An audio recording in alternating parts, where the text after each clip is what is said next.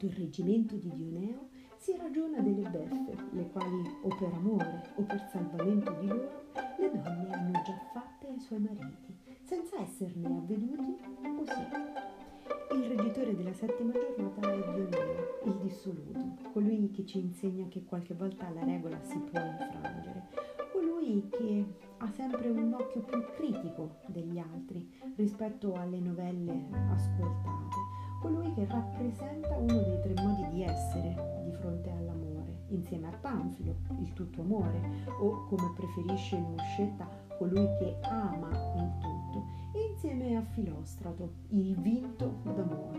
In realtà Filostrato come vinto d'amore è un'espressione tutta di Giovanni Boccaccio, perché a ben guardare l'etimologia greca della parola ci fa dire che Filostrato significa l'amante della guerra. In un'opera intitolata All'ombra di Dioneo, Giancarlo Mazzacurati ci ricorda che lo stesso Boccaccio, in alcune epistole giovanili, si dà questo appellativo Spurcissimus Dioneus.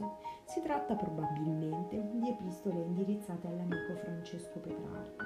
Al di là di chi possa essere il destinatario di, questo, di questa epistola, è bene osservare come a questo punto se Boccaccio si autoappella come Dioneus è un po' come dire che il Dioneo del Decameron rappresenta quasi il lato Osè, quello più Osè di Giovanni Boccaccio.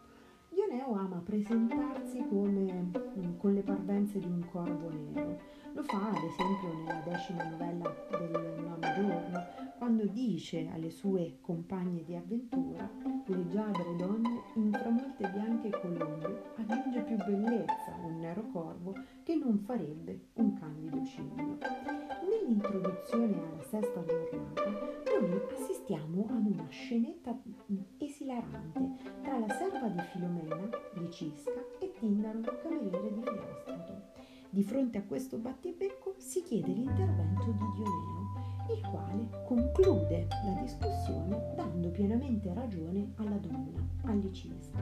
Il fatto che Dioneo sia stato interpellato fa luce su un aspetto particolare di questo personaggio, che per quanto possa essere dissoluto, rimane comunque un pilastro fondamentale. Il battibecco, di cui diviene risolutore, dà a Dioneo lo spunto per il tema della settima giornata. Come ha osservato un altro critico letterario, Cesare Segre, nell'arco della de- settima giornata, le novelle, quelle che si costruiscono intro- intorno alle trame ordite dalle mogli contro i propri mariti, solo due sono le eccezioni, quella della sesta e della decima giornata. Le altre si costruiscono tutte intorno al triangolo amoroso costituito da marito, moglie, amante. E in questo triangolo amoroso emergono dei ruoli tipo.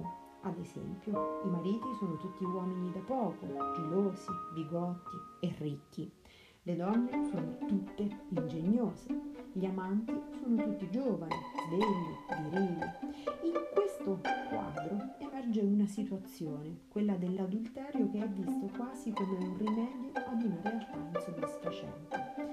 La novella, la prima novella della settima giornata, quella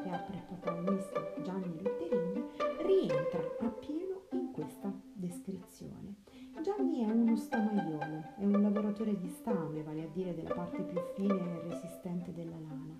È un uomo molto esperto nel suo lavoro, ma purtroppo poco esperto nella vita.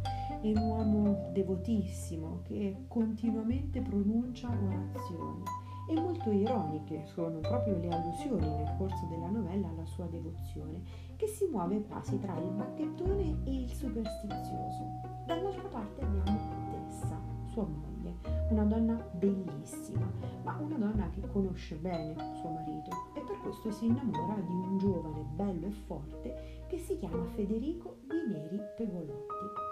E a Tessa che spetta la regia dell'azione, cioè la trama a favore della propria relazione clandestina e ai danni del proprio marito.